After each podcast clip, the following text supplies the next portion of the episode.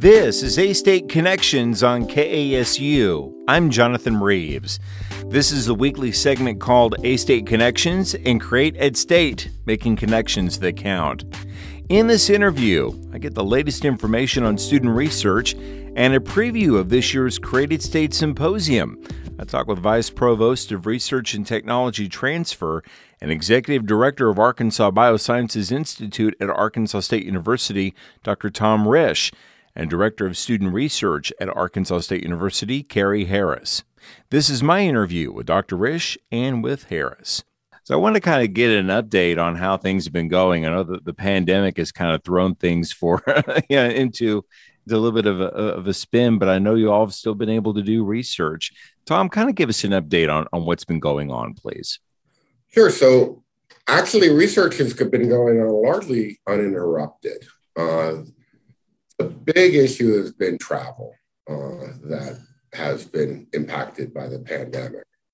Other than that, we've been doing very well. And in fact, we've been able to restructure the research office a little bit to create a position that's uh, directly and solely uh, responsible for increasing and supporting student research.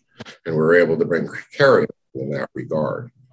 And our students continue to do amazing things. Although these conferences have uh, gone virtual, uh, our students are still attending, uh, still uh, winning awards, and they're still just doing amazing things.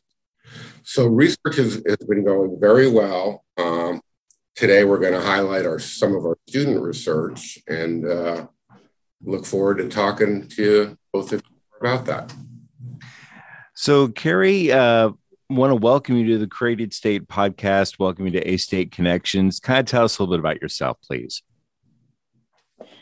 Um, well, I am from Paragould, Arkansas originally, but I moved to Jonesboro for my uh, undergraduate degree, and I got a bachelor's at A State and then a master's at A State. And then I started working here um, in the biology department as an instructor and the club coordinator for the College of Sciences and Mathematics. So I've been here for my entire career, my entire adult life, and uh, I really enjoy Arkansas State, and I'm excited about this new endeavor where I get to help students in a lot of different ways. So tell us about. Go ahead. I'm sorry, Tom. No, I'm, I'm sorry. Carrie comes with some really unique uh, experiences to bring to this role as a director of student research. So, as club co- coordinator, she was involved in outside of the classroom activities, so co curricular, as is research. So, she's used to working with students that are, want to get excited and do extra things. And often research will fit that uh, category that students want to go beyond what they're learning in, in the classroom. And then uh, Carrie has uh, some really very nice credentials uh, for grant writing. She's been successful to get a couple of uh, NSF grants. And uh, Carrie, why don't you talk a little bit about those grants and what you did with them, how they relate to co-curricular activities here on campus? Yeah, so um, one of the the main co-curricular activities that I've been involved with is uh, whenever I was a graduate student, we started a club called the Natural History Collections Curation Club here on campus. And we saw that as a way for students here at A State to really become advocates for our natural history collections. And so um, we, we really thought of it as a unique approach, kind of bottom up, where the students were the ones who were seeing this as important and really getting involved and um, working with faculty and then administrators to make sure our voices were heard and we were um, uh, let, letting people know that we wanted these resources to be kept on campus. Um, and so through that network, I expanded my role in working with students I helped other clubs uh, kind of become advocates for what they were interested in. And um, then we were able to pursue some grant opportunities to do workshops around um, the United States to help other students at other universities become advocates for their natural history collections as well. So from that, we started the Natural History Collections Club Network, which is ongoing. Um, we have, you know, the number of participants is always fluid, especially with COVID. You never know how many clubs are really active. But uh, we have in total about 36 institutions who have at one point or another joined our network. Um, and so I've spent a lot of time working with with those universities, with those clubs, and then with our own clubs here on campus to encourage students to do these co-curricular activities, and then brought um, outreach and research into it as well. So um, I see I see this overall program where students can become involved in their campus beyond just being in the classroom. So they get out, they get involved in clubs, they get involved in um, outreach opportunities where they're interacting with the community, interacting with students. Uh, we did a lot of work where we brought students on campus and they were able to, you know, get experiences in biology. Um, we brought most recently like 800 students on campus before the pandemic, of course and uh, they they got to do a lot of different science activities and have a lot of fun and so now in research i want to kind of meld all of that in with the research opportunities and and expand the program so that students continue to see ways that they can enhance their university education with um, research as well as the club activities and the outreach. And Carrie, how do you see this continuing to grow uh, as we go into the future from what you're talking about? Um, I'm really hoping that the as, as time goes on, I hope that students will start to want to get involved in things again. We're seeing it a little bit already, and um, I want to work with students to set up the Student Research Council for one thing. So that's one way we're going to bring clubs back in with research and kind of connect my two worlds back together a little bit.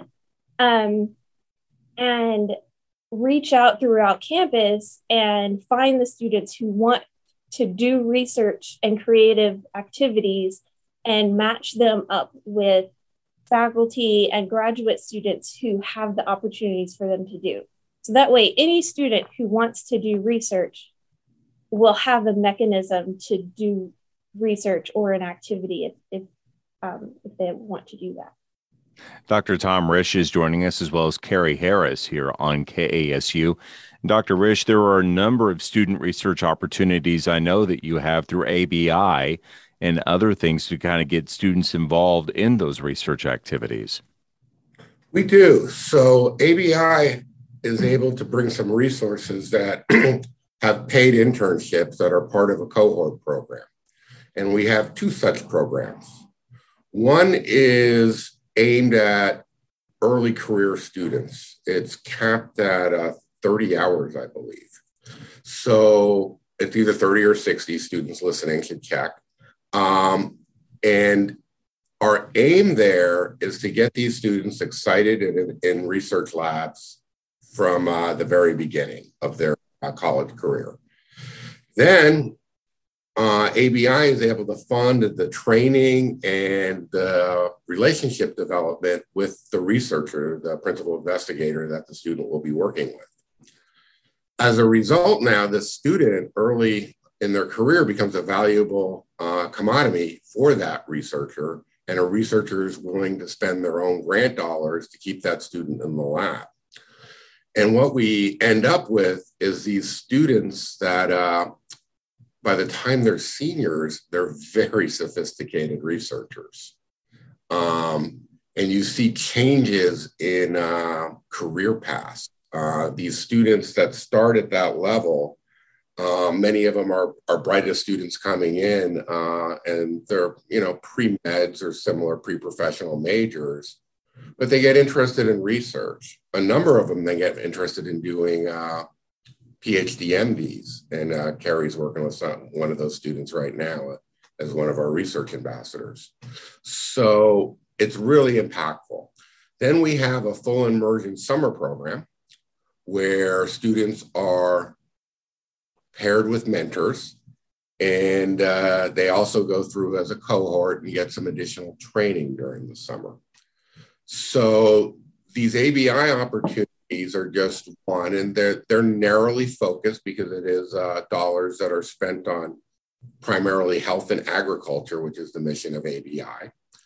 Um, but Carrie's also been administering some programs through RTT that are open to all students, and uh, so we're able to reach uh, many many students uh, across campus, and uh, we're increasing that.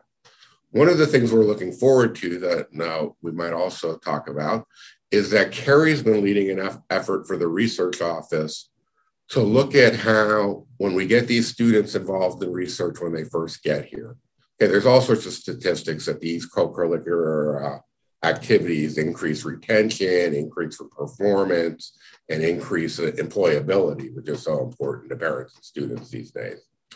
So Carrie's developing a program where we have research uh, vertically integrated into the curriculum. So, starting as freshmen, they take a class and learn about research. Then they end up doing some research, and then they end up presenting, perhaps at our created A state. So, when they graduate, we hope that we can get all the deans and everybody on board till we add a credentialing to their uh, uh, transcript that they've uh, graduated with research distinction. So that's one of the things we're looking forward for in the future as well. So, Carrie, let's talk about some of those opportunities and some of the things you, you've been doing in, in RTT, which is research and technology transfer. Uh, tell us about some of those things, please. Uh, so, um, some of the opportunities, like Tom mentioned, we we have funding opportunities for students, and that is for any student on campus uh, doing research or doing a creative activity. Um, one thing we have are our student research awards. Those are open to graduate and undergraduate students, and it's um, $500 awarded on a semester basis. They have to apply every semester. Um, it's $500 for supplies for their research experiences. So if you have a research idea and you just need money to buy the actual materials you need, um, come to us and we can help with that. Uh, another thing that we have are the undergraduate research assistantships, the URAs. Uh, those are experiences that faculty need to apply for but faculty are able to get these grants and it's $1,000 in a stipend form to pay to an undergraduate student to do research for a semester. Um, so that, you know, if you're a faculty member and you have a project that you're working on and you really would like to bring an undergraduate on board, this is a really great experience for the undergraduate. They'll get to work with you and you'll be able to pay an undergraduate student to um, come in and do the work. And then uh, the final one, and we actually just opened these yesterday. Um, the final one are the, the Student Research Travel Awards. So if you are a student and you have had a presentation accepted to a conference, we will provide up to $500 in support to help you get to that conference and present your research or your creative activity or whatever the equivalent presentation is. Um, so all of these can be found on A State InfoReady. And if um, students are interested in these opportunities and they have trouble finding InfoReady or they have trouble um, knowing how to actually apply, they can always contact me and I'm happy to help with that. And uh, the other ongoing call for proposals we have, of course, is Create at State, um, which I think we'll probably talk about in a minute. And we have also just had students accepted to the um, National Council for Undergraduate Research Conference. We're sending um, several students well, not sending, it's a virtual conference this year, uh, but we've had several students have abstracts accepted and they're going to get to present to that National Student Research Conference.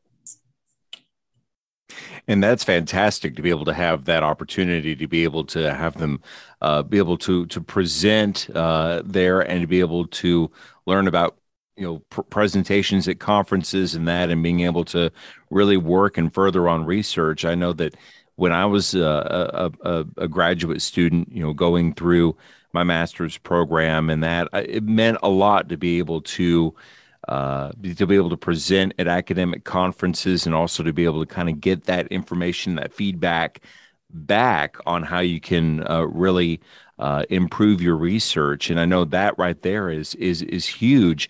It, it means a lot to those students to to uh, to do that. So I know there's definitely a value in all the pro. Uh, I guess in all the programs that you're talking about here, Carrie. So very exciting to see that there's a lot of students that are involved in research and that they're doing these things with their faculty mentors. Absolutely. What I wanted to ask you about is to talk about Create at State. I know that's something that we are excited about that's coming up here in April. Uh, let's talk mm-hmm. a little bit about uh, Create at State and how it may look this year we are so excited for Create at State this year because we are getting to bring it back in person. So, Create at State hasn't been in person since 2019.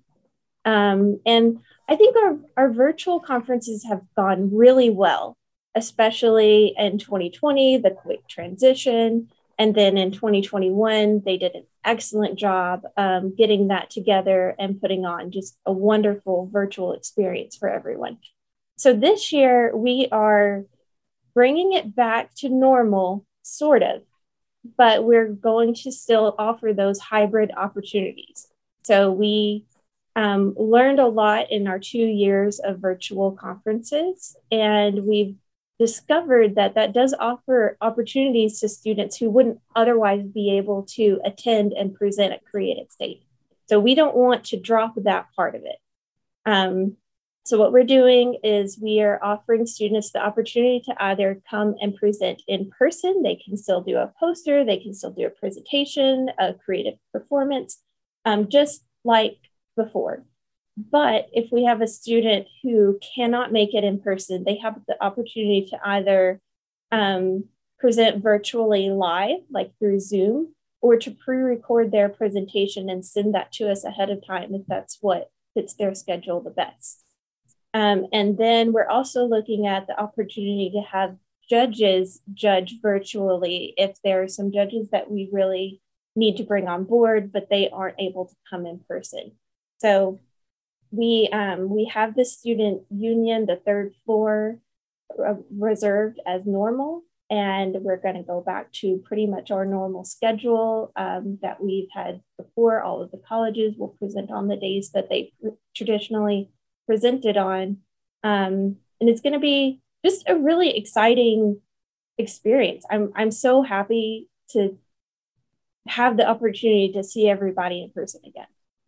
That's fantastic. Tom, I know you're excited about this as well. I am. And, uh, you know, as you were mentioning, Jonathan, from your master's, you really remember that experience of working with that professor one on one and going mm-hmm. to and presenting. And that's true of all of us as we get older. That's what we remember about college. That's what we felt really taught us to be professionals, that extra work that we're doing, that one on one learning experience and professional development. So we have a large online program. Okay, so we want to draw those students in too. So, as awful as COVID has been for everybody uh, in, in academic settings, we learned a lot. So now with these new tools that we have available, we're really hoping to engage uh, students that might not be anywhere in the country or around the world for that matter, to have that same opportunity to work with their professors one-on-one and have a professional conference-like setting, uh, being hybrid like this, to present. So, and now after two years I'm really ready for that energy. Uh, that energy when we have those 110, 120 posters set up, students all over, the judges coming in. We could mention how much we're looking forward to working with the judges on campus through Jessica Blackburn's efforts at advancement to bring, bringing all these uh, alumni and uh, community members in to help us judge the conference uh, is going to be glorious. We can't wait. When will the symposium be held this year? It's going to be April 18th through 20th. And uh, students who are wanting to submit abstracts, uh, abstract deadline is February 11th. So you're already getting in a lot of abstracts in for this, Carrie? Oh, yes. And I expect there to be more, particularly um, the week before they're due. Usually that's how it happens. And it could be like that last minute yeah. rush when as we get closer to the 11th. It's really exciting those we're talking about, you know, Create at State being back uh, in in you know in some sort of a normal area. But I think you're also right there, uh, uh, Dr. Risch, by way of I've heard a lot of people say that COVID forced people to have to start doing things that maybe they were thinking about or whatever, and and now you you you you're you're looking at how that happened, and, and it's not necessarily a bad thing. You know, I I think there's. Would you agree there's a value of, of people if they still want to do it virtually because obviously we more people are on Zoom meetings like we are here and and and that to to be able to have a you know a competition, um, a virtual component of that, uh, because that's the way a lot of the world has been working since COVID. That's right, and it's also going to be how they're going to work in their professional environments.